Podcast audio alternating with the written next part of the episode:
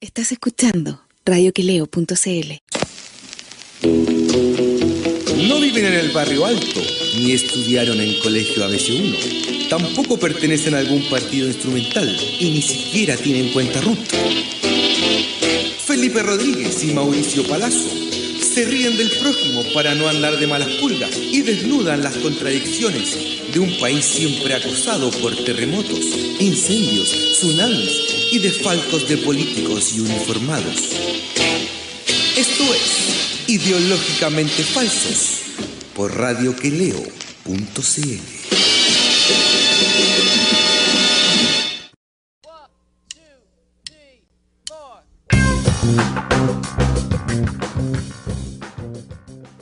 Hola Chile, hola nuevamente. Bueno, tuvimos, hemos tenido, ha sido un programa mm, bastante accidentado. Cualquiera Eh, estamos con eh, mi, mi amigo y que ha estado otras veces condu- eh, conduciendo este programa, Carlos Reyes, periodista gastronómico. ¿Cómo estás, Carlos? Muy bien, encantado de poder participar y colaborar en este casting. Ah, buenísimo. todavía, pues. Después me presento, da lo mismo. Porque tenemos al invitado, es más importante Claro que que tenemos- ahí, ahí apareció. Bueno, ahí bien. apareció. Muy bueno. Mira, Mario. Enchufando. Sí, tranqui- ¿Nos ven, Mario, o no? Mario en este momento está en el proceso de eh, agarrar audífonos para escucharnos. Ya, ya Mario. nos está escuchando. ¿Lo escuchan, Mario? Ahí sí, buena. Buena, ahora escucho perfecto. buena. Genial. Al fin. Estoy digitalizado total. Así, pues, si no, ¿cómo? Pues uno se queda atrás, pues. Está, Sí. está- queda tirado uno. No, pues, Sí. estamos en el siglo XXI. Ah, Eh, oye, decir, decir que eh, estamos con una de las glorias musicales que tenemos en Chile, un grupo que más que nada una institución, una gran familia, los, los, los Jaivas, que acaban de eh, estrenar el sábado recién pasado su documental Todos Juntos, eh, que entiendo tuvo mucho éxito. Mario, ¿cómo estás ahí? Muy bien estoy, pues medio aburrido ya de estar encerrado y sin poder tocar. Esa es la parte grave. ¿Dónde está? En mi casita, en Santiago. En Santiago. Sí. Ah, Pero Mario, ahora Apertura. Me imagino que se puede salir o estamos ahí a la white nomás. No, sí, salgo, pero tomando todas las precauciones, que la máscara, el gel, la cuestión. No salgo en buses ni en metro, salgo en auto nomás. Y voy a lugares donde no hay gente, ni aglomeraciones, etcétera, etcétera. Así Ah, que menos puedo ir a un concierto donde hay 10.000 o 15.000 personas. Esa parte no El pasa. músico lo echa de menos eso, ¿ah? Eso de, de, Uh, poder- de tener es que es la vida. el po. cariño de la gente, po, el famoso cariño de la gente. po. Exactamente, la empatía que se produce, todo lo que se produce en un concierto no se produce con ninguna otra cuestión, o sea, es una cosa única. Sí, Y uno se acostumbra a, esa, a la dosis sí. permanente. ¿Cuándo fue la última vez que para gente? Que tocamos para gente, a ver, tocamos para la Jane Fonda, para hacer el aniversario de la Rocaxi. No, no fue el aniversario de la Rocaxi, fue la Jane Fonda de los tres. Claro. Y antes de eso tocamos, no sé, en febrero o principio de marzo hicimos los últimos. ¿Qué, qué significa para ustedes? Porque que entiendo que igual eh, había tanto material que tenían ustedes guardado que escuchaba, por ejemplo, a Eduardo Parra que decía que había muchas cosas que nadie se acordaba que las tenían. Bueno, hay cosas que uno se recuerda porque no, es imposible todo lo que se ha grabado en la historia. Va encontrando cositas de repente en el archivo que se usan, o la persona que hace el, digamos, el armado, el documental, descubre cosas que uno ya había olvidado o que han guardado hace 10 años, 20 años o más. Y hay muchas cosas que se grabaron o se filmaron y que nunca las vimos porque se hace y se guarda y ahí queda y, y no se usa en un concierto, no se usan, en- y que hay miles de horas y como miles de horas de grabaciones, incluso en, en filmaciones de cine, hay miles de cosas. Entonces es imposible acordarse de todo. Ustedes, que, ustedes fueron de las primeras bandas también que se dieron cuenta de que el registro eh, en video, en cine, era importante para la carrera. ¿Cuándo empezaron a darse cuenta de, que, de que era valioso tener ese, esos recuerdos? Bueno, cuando empezamos, cuando éramos unos niños todavía y estábamos empezando a, a, aprender a tocar, a ver cómo se tomaba el instrumento, la guitarra o cómo se tocaba el piano, la mamá de los Parras, la señora Hilda, empezó recortando las cositas que salían en la estrella de Viña del Mar, de Valparaíso, a guardar cositas y los afiches que se hacían para la gota de leche, por ejemplo, que existía en ese tiempo, o para el Club de Leones, para los matrimonios, para todo ese tipo de cosas, ya iba guardando todas esas cositas, las iba poniendo en un álbum. Y también una de las tías de estos chiquillos de los Parras era aficionada a la fotografía y a veces nos acompañaba a los conciertos y en los conciertos ella sacaba sus fotos y después las revelaba y las ponía en un álbum y qué sé yo.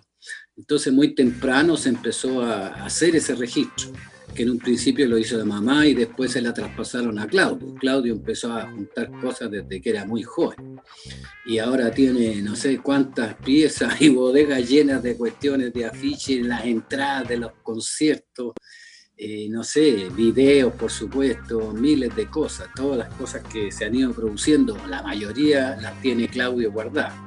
Así ah. que es el, archivo histórico de los Jaivas es una cuestión tremendamente grande. ¿Te gustaría hacer un museo entonces con, algo así? Bueno, teníamos pensado que acoja demasiado los proyectos culturales, ni tenga financiamiento, ni den tremendas facilidades.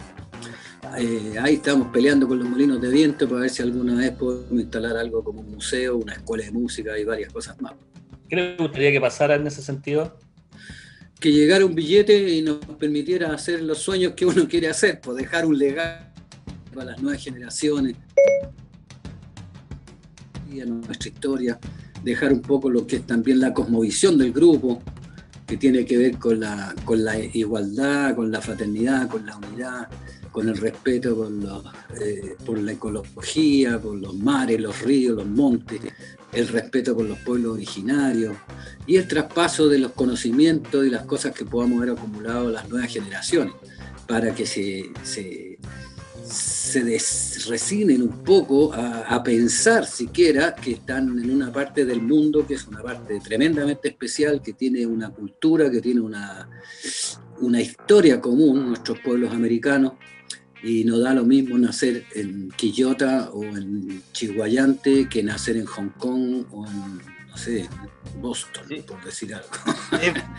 o sea, hay que estar consciente de eso, de la, de la propia identidad, que es tremendamente importante. Mario, eh, ¿cuál, es la, cómo, ¿cuál es la receta, crees tú, em, para que ustedes todavía sigan funcionando como grupo unido? Ustedes que vivieron juntos además en Francia, eh, nunca han tenido como... En Argentina. En Argentina también, claro, nunca han tenido como esos problemas que otros grupos contemporáneos de ustedes, que se dio como Quilapayún, Timani, que ahora están divididos en facciones, se, tiran mierda por, los medios de prensa. ¿Cuál fue la, cuál fue la, la, receta, dices tú? Claro, la receta más o menos de, que ustedes nunca han tenido, me imagino que deben haber tenido problemas como cualquier ser humano, pero no que pues no, que se hayan mandado a la... sin problema. Claro, pero no que se hayan mandado a la mierda, digamos, como, como ha pasado con todos No, no afortunadamente eso nos ha pasado porque, bueno, eso tiene que ver también con, nuestra, con lo que es la cosmovisión, la manera de enfrentar el mundo. Nosotros, eh, la primera cosa es la humildad. O sea, de ninguno de nosotros tiene un ego tan grande como a decir de aquí en adelante yo voy a ser solista o voy a hacer mi propio grupo o voy a arrancarme con los tarros y hacer lo que yo quiera hacer.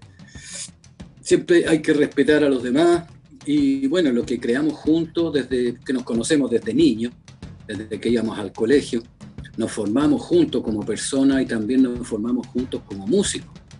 Y además de eso, descubrimos que juntándonos y haciendo un grupo, podíamos crear un lenguaje musical.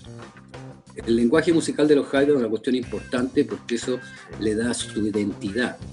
Los Jaigas tienen una identidad bastante fuerte, bastante potente, reconocible por el resto de la gente.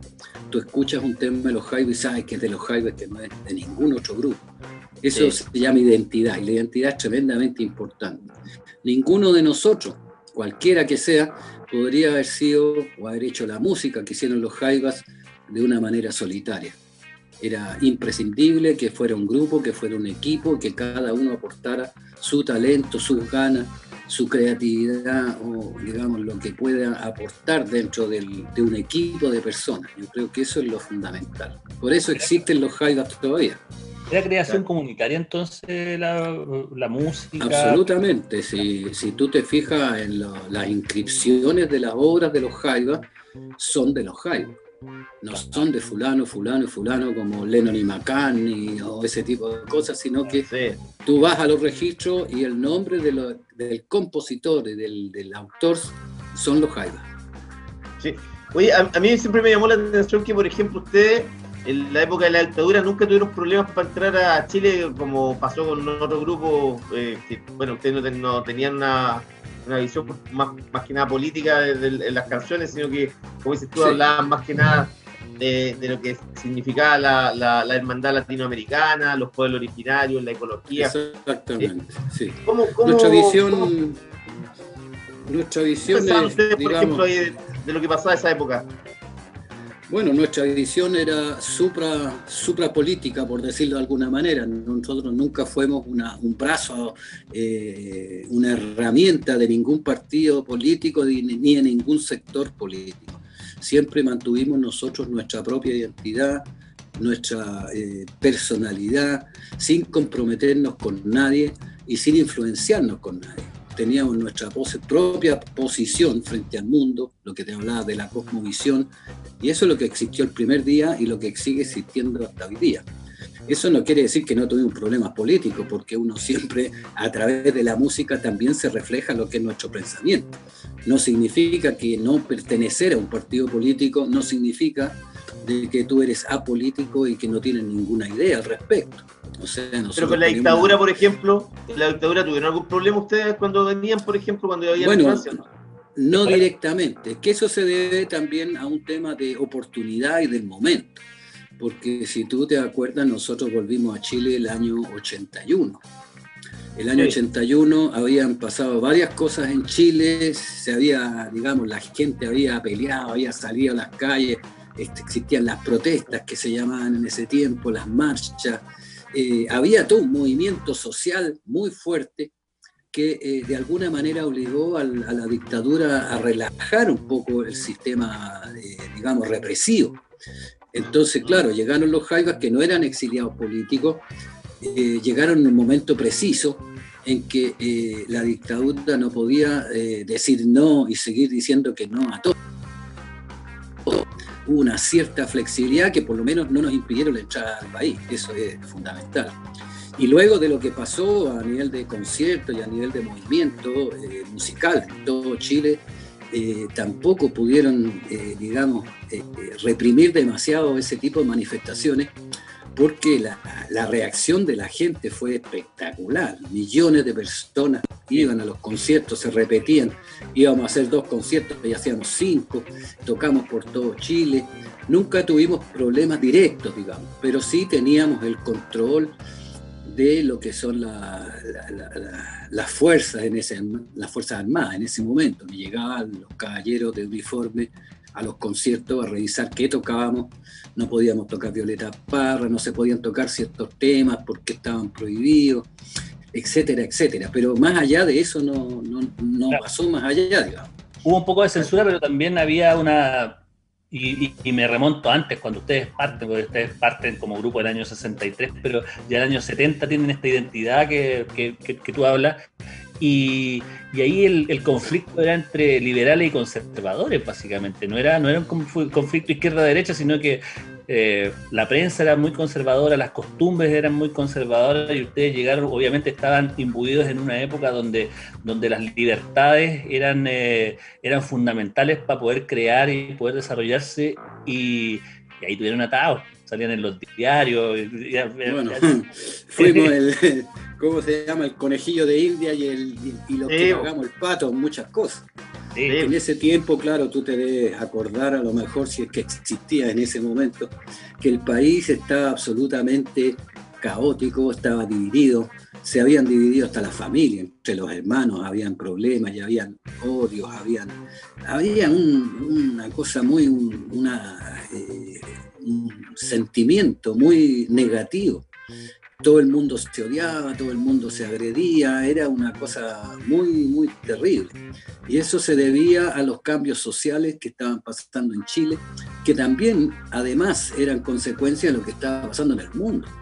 Ustedes se acuerdan, por ejemplo, del año 68, los sucesos de, de mayo en París, donde despertó la juventud en un momento y empezó eso a regarse como, un, como una pólvora a través de todo el mundo. Tuvo repercusión en Estados Unidos, nació el movimiento hippie, los tipos se gastaron el pelo largo, vivían en comunidades, el amor libre, amor y paz y todas esas cosas, poniendo flores en los fusiles.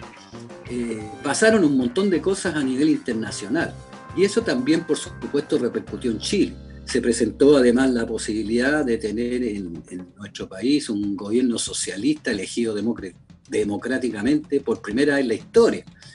Entonces estaban pasando millones de cosas y en este momento nosotros estábamos como naciendo al mundo también y tuvimos la suerte de alguna manera, aunque haya sido negativo el contexto y todo lo que pasó, pero tuvimos la suerte de vivir en un contexto de apertura, de libertad, de que la gente empezó a conversar, a inventar. Los creadores y los artistas ya no estaban sometidos a multinacionales, por lo menos en ese, en ese periodo de, la historia, digamos, y tuvimos una libertad absoluta y que nosotros escogimos también nuestra libertad absoluta, libertad creativa, libertad de, de actitud, sin transgredir leyes, por supuesto, ni mucho menos pero no teníamos un compromiso directo con un partido político, por ejemplo. Pero sí teníamos una visión clara sobre cómo podrían ser las cosas según nuestra cosmovisión. Tú, tú que fueron ustedes como una especie de conejillo de indias con, en retrospectiva. ¿Cómo, cómo, ¿Qué te parece, por ejemplo, cuando esto, uno ve estos diarios de los 70 cuando decían los Jaiba otra, otra vez sorprendidos fumando marihuana, eran como los drogadictos, pero siempre con la marihuana nomás. Y, y lo legal como que prácticamente eso significaba que ustedes abusaban de niñas y todo eso. ¿Qué, qué, cómo, cómo, recuerdas tú eso? O sea, ahora da, da risa igual, pues, pero ¿cómo, ¿cuál es Uno, claro, viéndolo en el, en el tiempo después, esas cosas eran tan absurdas y tan tiradas en la mecha que hoy día uno se ríe pero en ese momento no, no, eran para la risa las cosas que aparecían en los diarios. O sea, lo más suave que nos decían que éramos hippies, drogadictos y no sé qué más. Eh, los de diarios de izquierda decíamos que, eran, que éramos agentes de la CIA y los diarios de derecha decíamos que éramos agentes de la KGB. O sea, con eso te digo todo, era tan absurdo como ese. Y nosotros éramos jamón del sándwich en ese momento eh, huyeron por los techos las prostitutas y las pololas de los jaimes, cosas de ese tipo. No, era una cosa, es decir, tuvimos, yo creo, no sé, unos 10 días o 15 días en primera plana de eh, diarios como el Clarín, eh, qué sé yo, varios diarios que habían esa, bien, bien amarillentos que habían en ese tiempo. Entonces, ¿Y la familia, ustedes, la familia de tus papás, por ejemplo, qué, qué decían cuando veían eso? No, mis papás se volvían monos, porque, no porque creyeran, sino que por la, la, significancia que tenía que saliera tu hijo todos los días en el diario diciendo que era drogadicto, que traficaba con, chiquillas con menores de edad, que eran no sé qué, que traficaban lolas y las comercian, decía. Era una cosa realmente increíble. Y había gente que lo creía. Entonces un día nosotros dijimos, bueno, vamos a hacer una demanda judicial al diario Clarín por difamación, por qué sé yo, todas las cosas que, que un abogado nos dijo que se podía. Y partimos un día al diario Clarín y llegamos hasta la puerta. En la puerta habían dos monstruos de dos metros y medio de alto por un metro y medio de ancho, gigantesco, con los brazos cruzados en la puerta y no pasaba nadie ahí. Entonces nosotros, no, es que nosotros venimos a, hacer una demanda, queremos hablar con, no, acá no entra nadie, pero que queremos hacer una demanda porque no sé qué, mire, este diario tiene más de mil demandas, así que váyanse a la casa y no molesten más. Ahí se terminó la historia. Mario, el, ¿cómo, ¿cómo era la, la... ¿Qué recuerdo tienes tú de la relación con eh, Raúl Ruiz, con el que trabajaron varias veces? Sí, eh, bueno, Raúl Ruiz fue un personaje, un personaje Y además vivía en Francia igual que usted. Después vivió en Francia, Sí. cuando lo conocimos nosotros vivía en Chile, vivía Sí, en, vivía en Chile. Val- en Viña, en- Sí. en- creo que era Villa Dulce, un lado así en los cerros de Viña del Mar. Y bueno, él era un personaje tremendamente especial, nos invitó a participar en su película Palomita Blanca, nos instalamos en, eh, ¿cómo se llama? En, ay, ¿Cómo se llama? Los, los estudios de Chile Films.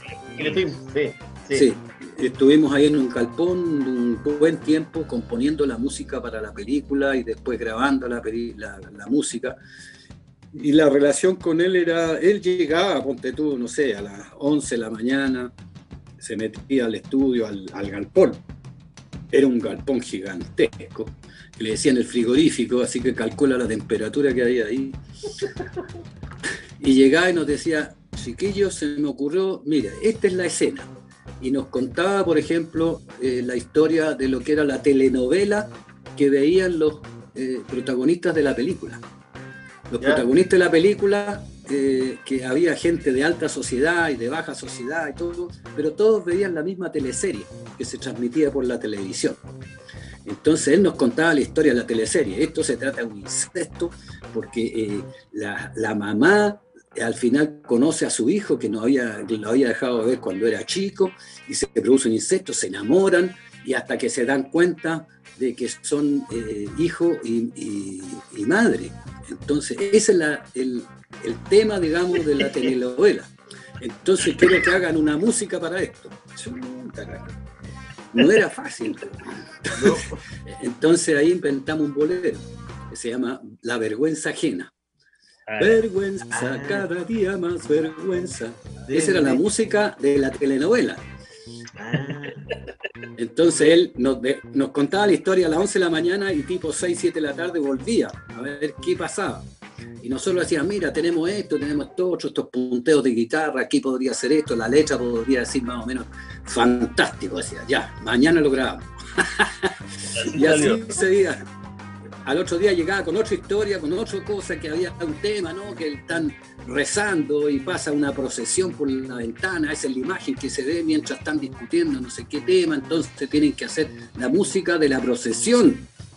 Imagínate una procesión pasando por la calle y los personajes discutiendo en una pieza y por la ventana se ve la procesión.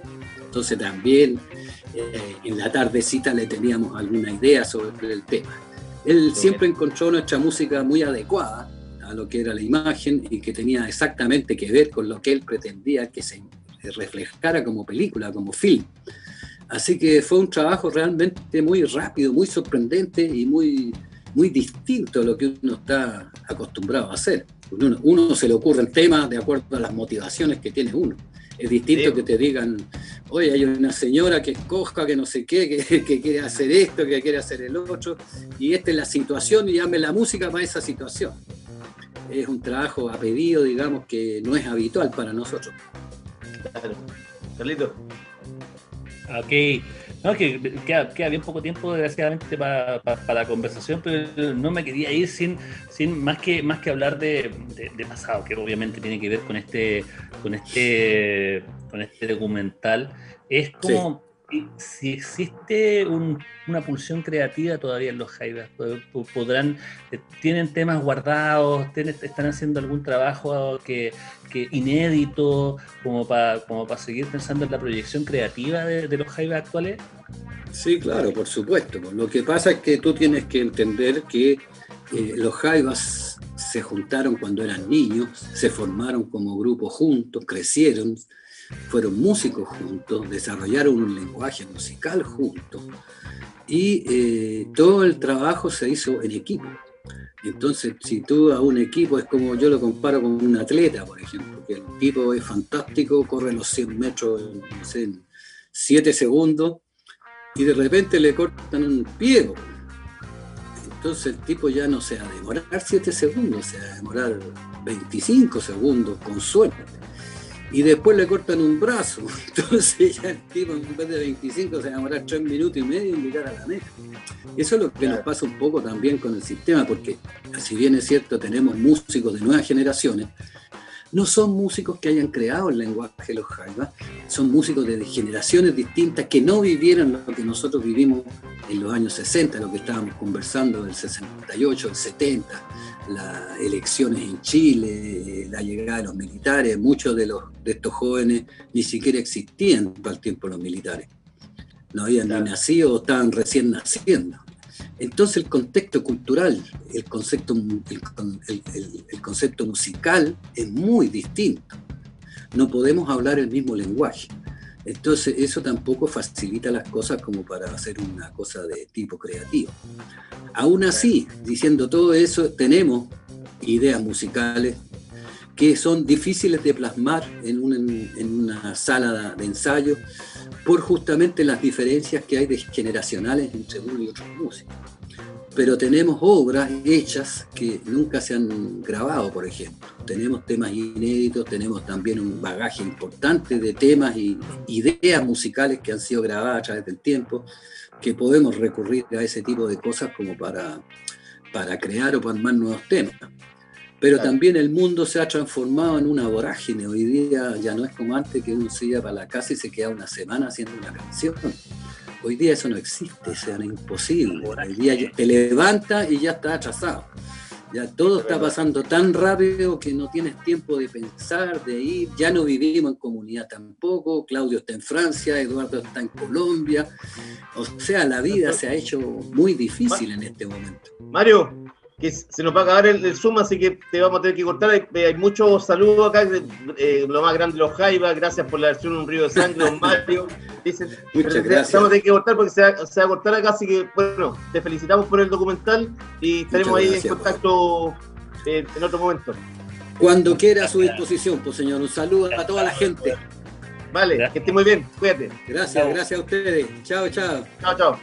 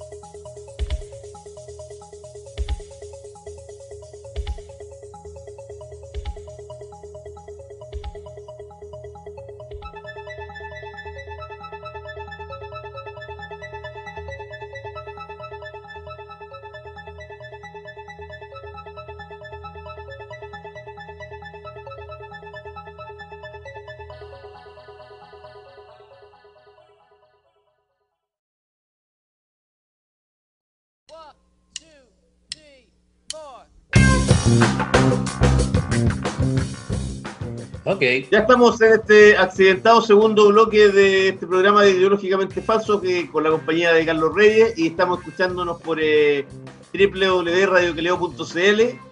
que eh, también tiene artículos de cultura, eh, política, gastronomía, por de Carlos Reyes, y eh, por el canal de YouTube.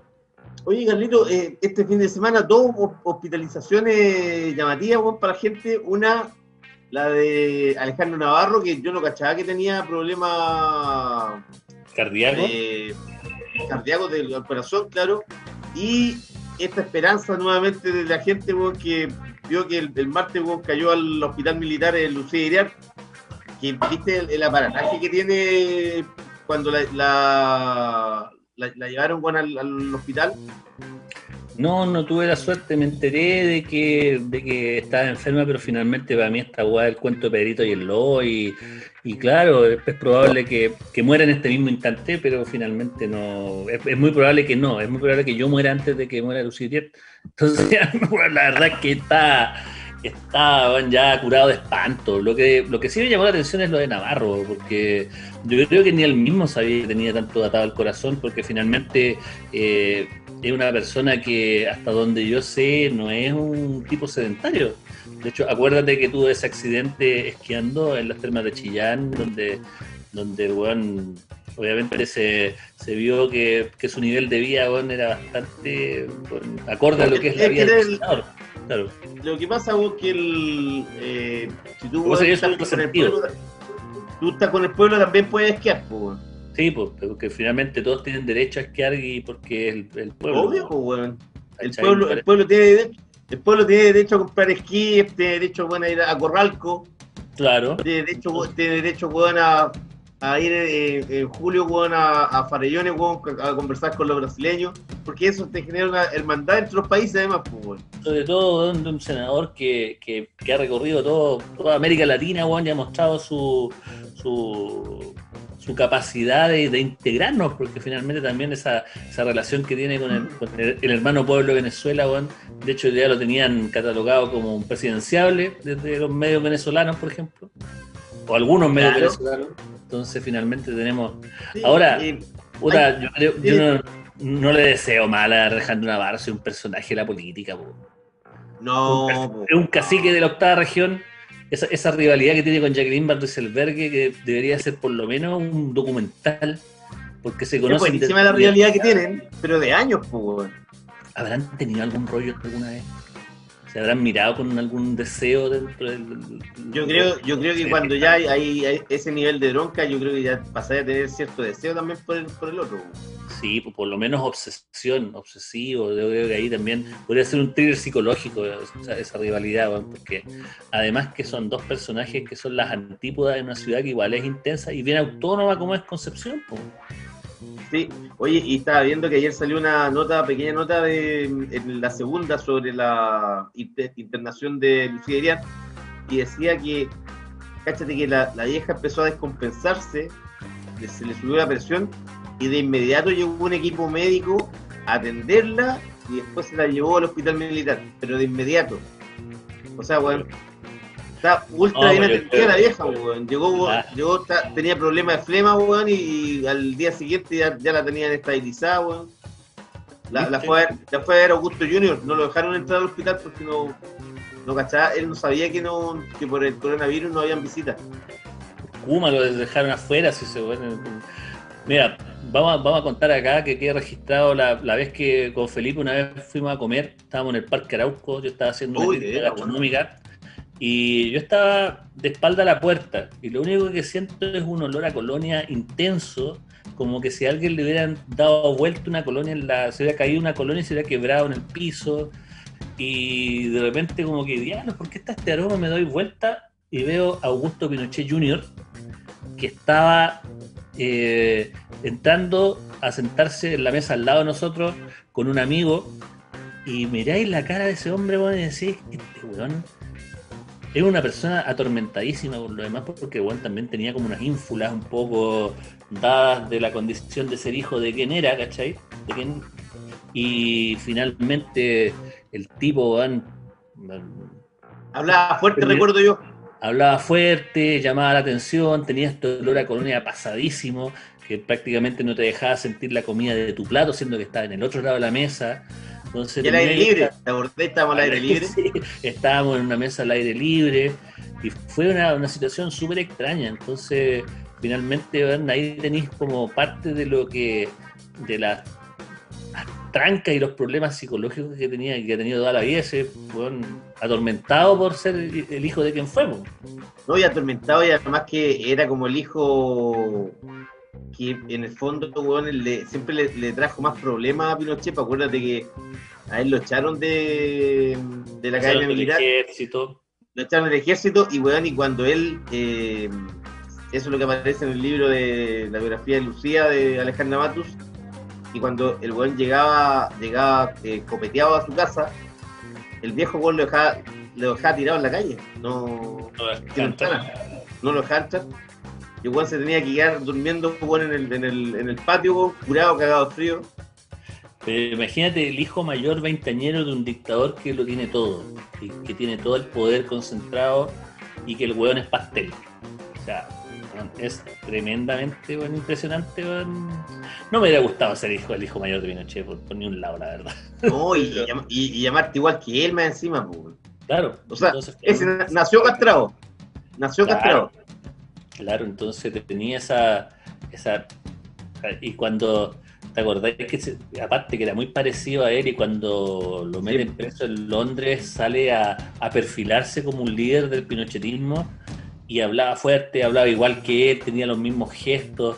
Finalmente como que hubo un, hito de esperanza para los pinochetistas que habrá durado un día, dos días nomás, porque después se dieron cuenta que era un limítrofe. Es que era burdo, porque era como, como cuando aparece el hijo de Jean-Pierre Bombalé hablando como el papá. Claro, entonces... Al principio, claro, el, primer choque con, esa realidad es que uno se ríe. Dice, oye, pero mira cómo lo está imitando de, de burdo esto, ¿cachai? Y ya al, al, rato decir, ya, ya fuera este buen, ya no, no lo quiero ver más. Bueno, y volviendo al tema de, de, Doña Lucía, alias La Vieja, eh, ahí también tenéis cuenta que, que, hay una gratitud eterna de muchos empresarios, sobre todo. es muy probable que ese equipo médico esté disponible con, con plata de Julio Ponce Lerú, por ejemplo, que es el gran... Eh, el, gran eh, enemigo que, no vemos dentro de este país respecto al poder que tiene y cómo, y cómo corrompió la clase política con su, con su, con su dinero, digamos. Y es muy probable que él, gente como José Yuras, que también es bastante ligado a lo que es el pinochetismo, eh, gente que, o sea, José Yuras, José, ¿tú sabes que José Yuras es el que le, la provee de asistencia médica permanente? Ah, él es. yo pensaba que era. Él es. Sí, porque José Lluvia así muy agradecido de que Pinochet, weón, le haya regalado, weón, en, empresas estatales, pues, No, por supuesto, pues, tenía ahí una cantidad de, de... A la vieja, imagínate que le hicieron, le hicieron el, el, PCR, no tenía, no tenía coronavirus, pero eh, es impresionante cómo, cómo tratan de mantener la vida. Juan va a cumplir, el 10 de diciembre cumple 98 años. Se cuidó la señora de por eso te digo, es probable que viva más que uno. Porque Imagínate, weón, el coronavirus no, le ha hecho ni cosquillas, pues, weón. No, pues si el coronavirus arranca la vieja, pues, weón. a morir el coronavirus, entonces tenía esa, esa opción. Pero bueno, yo creo que debe ser uno de los personajes más siniestros de la historia de este país y que siempre operó en la trastienda, pues. Entonces también tenía esa... Acuérdate, esa historia que también aparece en el libro de Alejandra Matus de de que ella, cuando se enteraba que algún militar eh, engañaba a su mujer, le exigía a Pinochet el inmediato despido y lo daba de baja. Le decía, no, este buen que de baja. Con una salvo, excepción. salvo con la excepción de Mamo Contreras, que andaba con su secretaria y como era su preferido, lo aguantó, pues, bueno, y nunca le dijo bueno, a Pinochet que lo despidiera. Pues. Es más, eh, eh, él siempre iba todos los días, iba a tomar desayuno con el Pinochet y lo pasaba a buscar a la casa tenía su corazoncito, doña Lucía, entonces eso también forma parte de, las cosas que tenemos que tomar en cuenta para hablar de, esta persona, que... ¿Cómo, ¿Cómo irá a ser la, la, cuando esta señora se muera, bueno? Yo creo que no le van a hacer, eh, por supuesto, igual que Pinochet, no, no va a poder tener un, una tumba en, uno, en un eh, cementerio tradicional. Yo creo que la van, a, No. la van a tener, la van a tener que cremar y, Y para la casa. Y, y en los boldos dejar sus cenizas, pues. Sí, pues no, que se queden los boldos nomás, pues, y que, y que se Pero me gustaría, ¿sabes que me gustaría saber, por ejemplo, con la vieja esta, eh, preguntarle si, si está con sus facultades mentales, bueno, en ciertas condiciones normales, ¿qué, qué, qué opinará de la muerte ella, ahora a sus 98 años? No, voy a estar entregada. Ella, ella, ella vivió, vivió con la muerte, con la tortura, ¿cachai? Y ahora, la, ahora, la, ahora la tiene cerca, pues, weón. Todos los días, si tiene Sí, 98 años.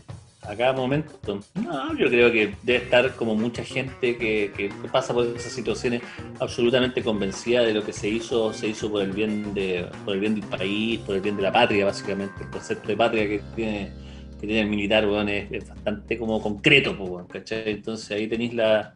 Yo creo que por ahí está el tema, el tema de, del la vieja, está- de, que la vieja está feliz, weón. Así que ¿no?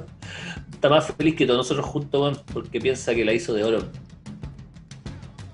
Puta, yo- o sea, claro, yo creo que ella igual debe estar feliz, pues, debe, debe estar eh, totalmente confiada que lo- todo lo que hicieron lo hicieron por el bien de Chile, pues.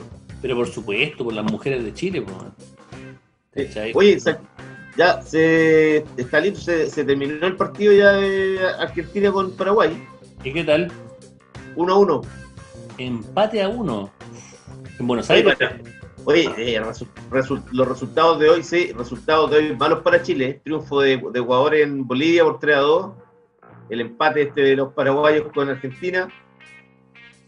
Eh, está bravo. O sea, Chile mañana tiene que ganar o ganar. No nos queda otra, Carlito. Sí, está, está difícil, pero yo creo que también hay que hay que ver que ese equipo igual juega. sí, yo creo que también falta ese peso, ese peso específico final que te permite van decir ya, ok, ahora sí vamos, vamos, vamos a golear, vamos a ganar, o por lo menos a ser, ser efectivo. Con Colombia el primer tiempo aguantaron el chaparrón y después se fueron para adelante y lograron hacer cosas muy interesantes. Después Sí. se les llegó el físico. eh, yo creo que también Perú es Es que, súper difícil, pero Eh, Además, fí- físicamente, weón, es que para el chileno físicamente jugar con el- jugadores como los ecuatorianos, los, los colombianos, weón, o los brasileños, es difícil porque son, weón, unos negros que miden la mayoría, weón, metro noventa, y el chileno la, la mayoría es metro setenta, setenta y cinco, es mirreado, más flaco. Bueno, pero también es parte del juego del fútbol, weón, el hecho de ser más hábil con la pelota. Todavía tiene esa, todavía el físico cuenta muchísimo, mucho más que antes, pero también antes las buenas jugaban igual, weón, Ayer me dio-. Me, me dio mucha risa que en el Mercurio salió un artículo de donde rememoraban el, el clásico del Pacífico y, y Cholo Sotil decía que eh, definía buena a Carlos Humberto, a Caselli, decía que él sentía que era como una especie de Cassius Clay chileno, ¿Por qué? por- porque decía que cada vez que jugaba weón, eh, Chile con Perú, él calentaba los partidos, Caselli, pues, weón. cuando le decía no a Perú le voy a hacer un gol. Y lo Sí, hacía, pero weón. no sé, básicamente tenía, tenía esa confianza eterna, Ah, weón, sobre, sobre lo Carlos todo Humberto. Yo creo que perdió bien poco. la- la- yo no sé, yo no recuerdo si, si Chile haya perdido con Perú con Caselli en cancha, la verdad.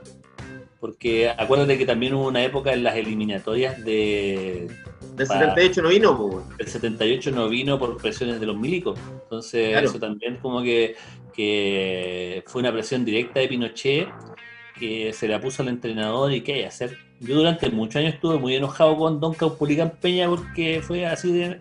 Lo encontraba que había sido mariconado. Pero después me di cuenta que, puta, si te, te ponen una pistola en la cabeza, bueno, y no solamente a ti, a tu familia, estaba Ladina en ese tiempo, weón, entonces, bueno, como que podís, podís pensarlo un poco más. una de dos, te- tenéis que sacarlo o la otra, bueno, renunciar al, al- a renunciar y bueno, después de la renuncia tenía el pasaje comprado por, para ti y tu familia, bueno, para partir lo más No, lejos te, te- posible. te- te tenéis que ir a Mendoza mínimo al tiro, po, weón. mínimo, pues, Aunque claro, en esa época, acuérdate que los, los milicos cuando llegaron hasta Washington, cuando se echaron a Orlando Letelier, po, weón. y les dio Claro. lo mismo. tenían capacidad y puta, hicieron atentados en Buenos Aires, hicieron atentados en Roma, eh, iban a hacer atentados en Alemania. Eh, acuérdate que, el, eh, que Manuel Contreras fue, fue a ofrecerle los servicios de la DINA de Irán. weón. ¿Cachai? Uy, de veras, weón, de veras. Porque los buenos se creían omnipotentes y tenían esa capacidad. eh, puta, y en esa época, en los 70, también había como una. Era como lo más in hacer atentados terroristas. po. Mataron al, al, al primer ministro Franco en el 73, mataron a una cantidad de gente, weón, a lo- Bueno, Aldo Moro, aviones, secuestraban aviones, weón, robaban ba- y, se, y se salían con la suya, la, la, la weá de Múnich, el 72, una cantidad. Y ahí el Mamo jugaba en primera en ese sentido, po. entonces igual era como van dentro Sí, de lo macabro que era, era, era O sea, eh, con- con- conocía la maldad, weón, de primer corte, po. era más malo que. Y, re- y rezaba todos los días, te acordé cuando llegaba a su casa, él decía que rezaba antes de comer con su familia. Eh, pues era, era maldadoso, entonces weón, más malo que la traición, pues bueno, entonces van con esa weá, ¿qué hacer, weón? Tení Sí, nada que hacer. para mucho rato, pues weón. Nada que hacer. Oye, y para ir cerrando ya, Carlito, el... ¿qué te parece vos lo que lo que vive eh, Perú con eh, tres presidentes en cuatro años y, y dos, digamos, impuestos a la fuerza? weón? Mira, yo, yo tengo dos, por lo menos un par de lecturas, porque, porque lo, por un lado, eh, no es bueno tener un gobierno donde no hay una no tenéis una base parlamentaria firme, que no tenéis por lo menos un tercio del, del Congreso de tu lado. ¿Cachai? Claro, Como voy a gobernar poder- en el fondo. weón. como para poder, por un lado, por lo menos mantenerte en el poder y, y- y hacer estas vacancias que son súper fáciles de hacer porque necesitáis de los 130 votos, necesitáis 87. Y, las- y vacancias se resuelven de un día para otro, no es como acá donde hay sesiones. Y es una de las desventajas, creo yo, que tiene que ver el, tener una, pura cámara. Este Congreso un- un- unicameral que, que se está promoviendo en Chile como para poder, eh, por un lado, tener una representatividad amplia y para otro lado, ahorrarse los senadores. Entonces, tener una cámara ra- que, que te ratifique, digamos, una. una eh, una Ah, pero te decisión, pueden sacar en cualquier momento, ese es el Claro. problema. básicamente te pueden sacar en cualquier momento y en este caso le descubrieron supuestamente una yayita que de hace unos 5 o 6 años atrás donde se supone que recibió una coima de unos eh, constructores, digamos, De los un- constructores, cuando él era gobernador. cuando él era gobernador, le encontraron esa yaya, no está ni siquiera procesado, ni siquiera está visto como testigo. Entonces finalmente me huele que hay una operación política para sacarlo porque precisamente una de las banderas que tuvo este eh, presidente para poder, eh, para poder eh, pues, eh, mantener una cierta popularidad es el combate a la corrupción.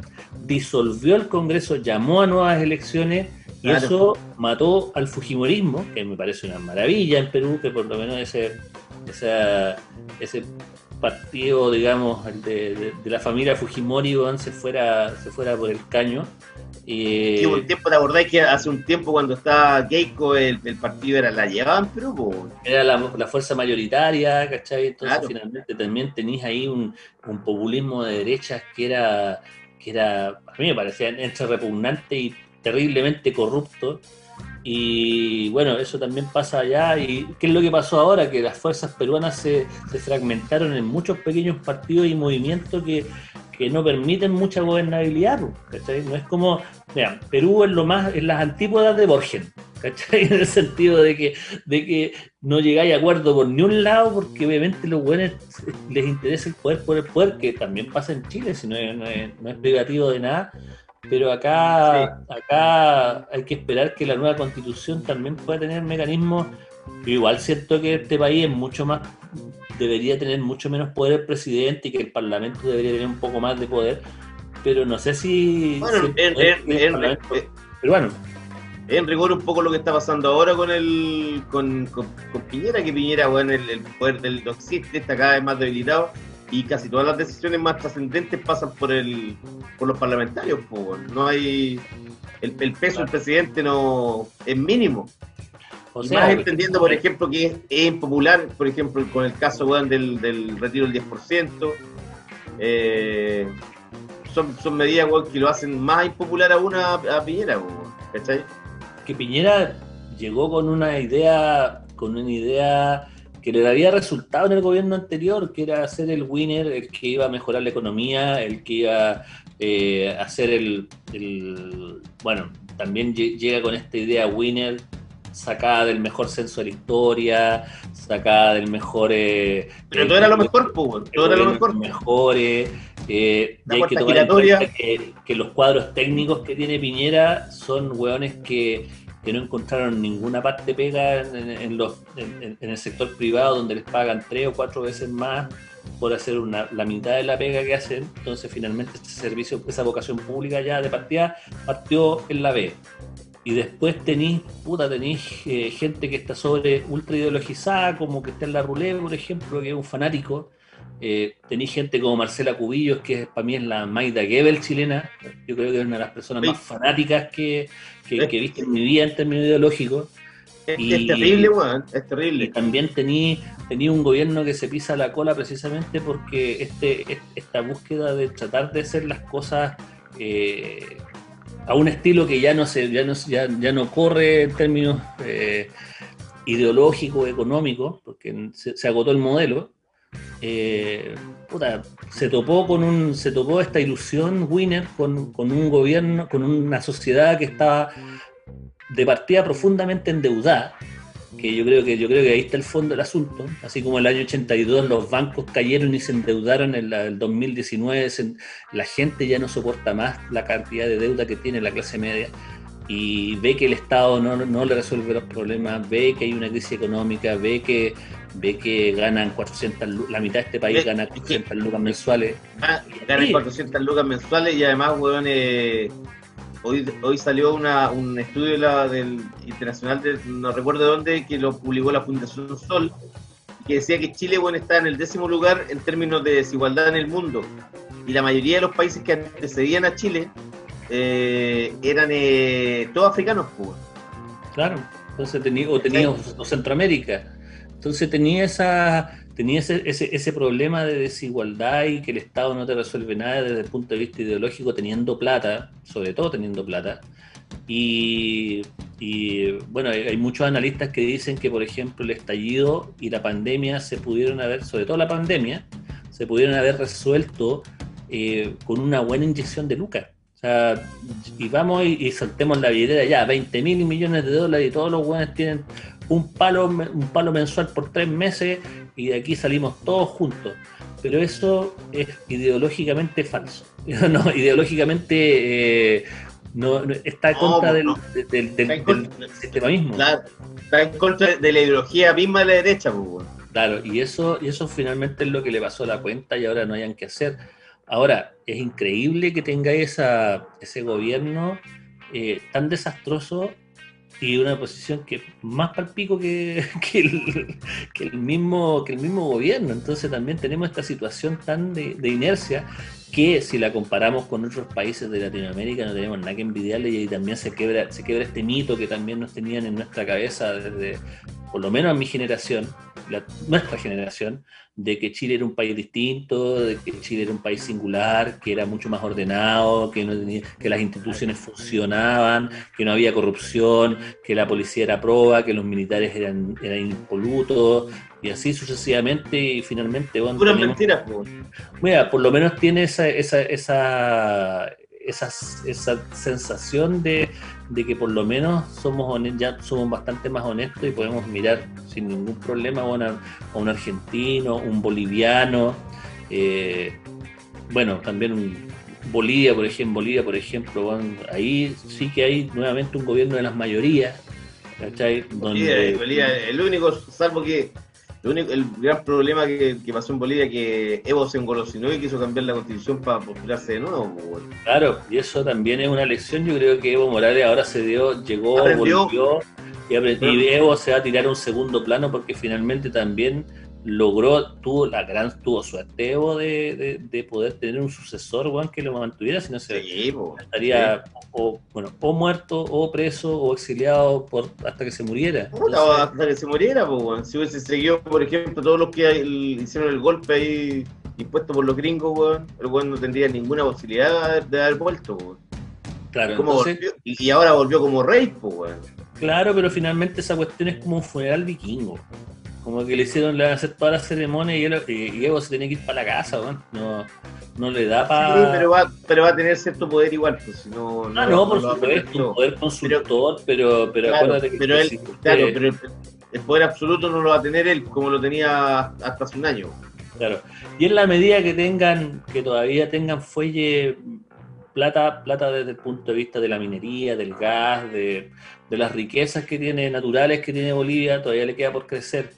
Los problemas que va a tener Bolivia, Sí. que son los problemas que tiene Chile ahora, los va a tener en mucho tiempo más. Entonces no todavía va a ser eh, y aparte que también tuvieron un gobierno, el gobierno que desplaza a, a Evo Morales es un gobierno ridículo, ridículo, eh, fanático, religioso. Puta, las tenía todas, no sé, como la, era como una caricatura de un gobierno cuando llegó Janet Áñez con, con la Biblia en la mano.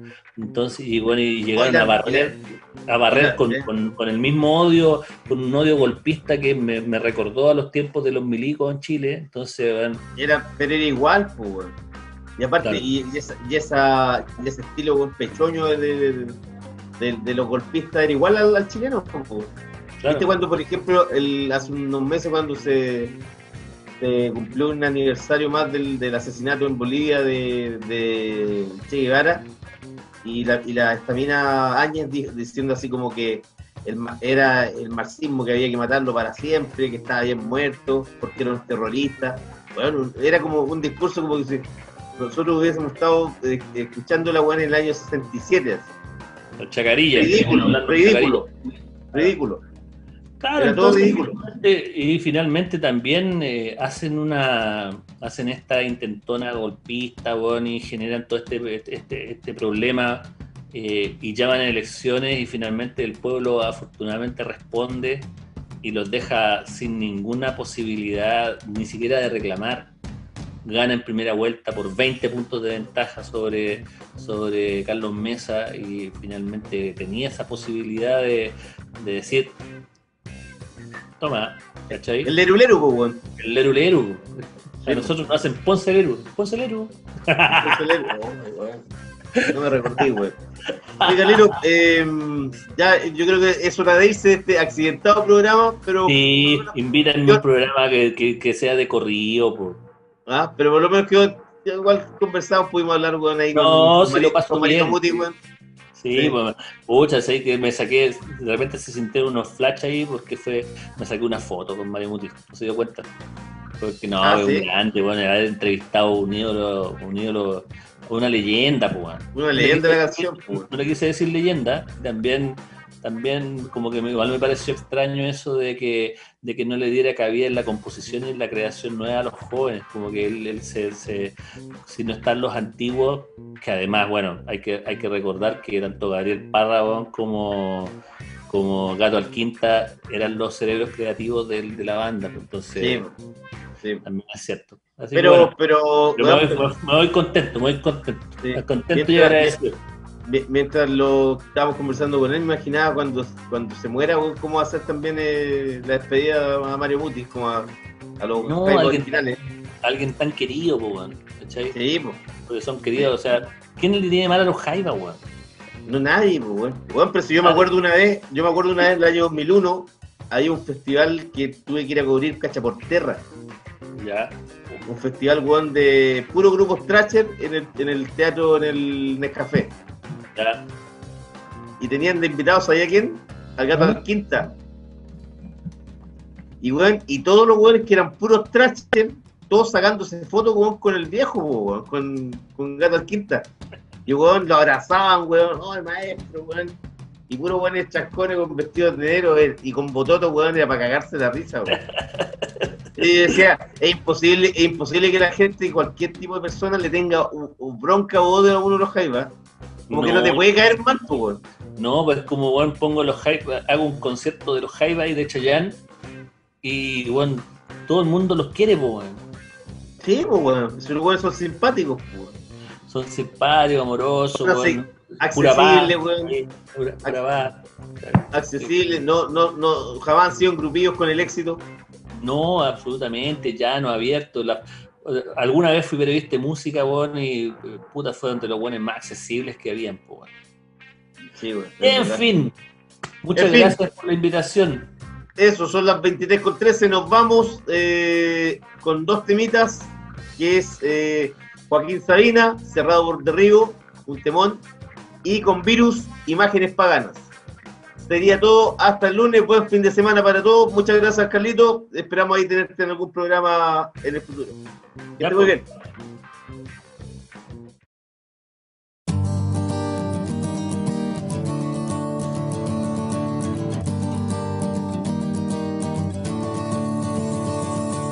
Este bálsamo no cura cicatrices.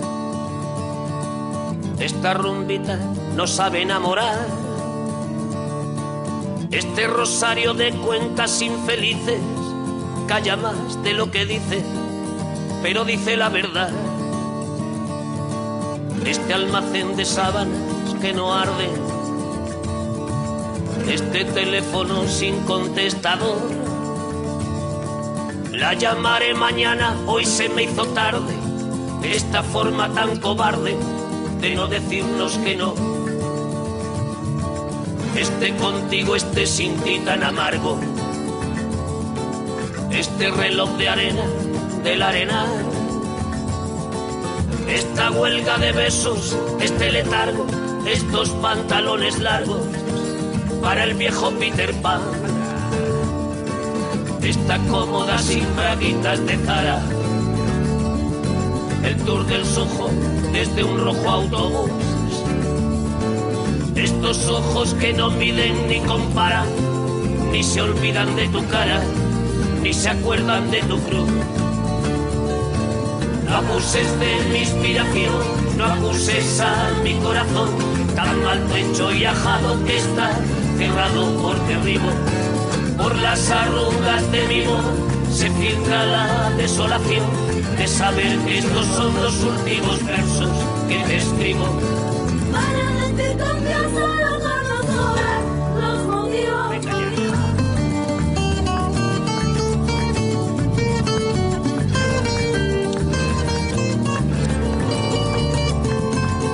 Esta falla tan lejos de su gitano. Este penal del puerto sin vis a. Esta guerra civil, este mano a mano. Estos moros y cristianos. Este muro de Berlín. Este virus que no muere ni nos mata. Esta amnesia en el cielo del paladar. La limusina del polvo por Manhattan, el invierno en Mar del Plata, los versos del capitán. Este hacerse mayor sin delicadeza, esta espalda mojada de moscatel, este valle de fábricas de tristeza, esta duda, esta certeza, esta colmena sin miel este borrón de sangre y de tinta china, este baño sin rímel ni embutar, estos huesos que vuelven de la oficina dentro de una gabardina con manchas de soledad. No abuses de mi inspiración, no acuses a mi corazón, tan maltrecho y ajado que está cerrado por derribo. Por las arrugas de mi voz se filtra la desolación de saber que estos son los últimos versos que te escribo. No abuses de mi inspiración, no acuses a mi corazón, tan maltrecho y ajado que está cerrado por derribo. Por las arrugas de mi voz se filtra la desolación de saber que estos son los últimos versos que te escribo. 冲动。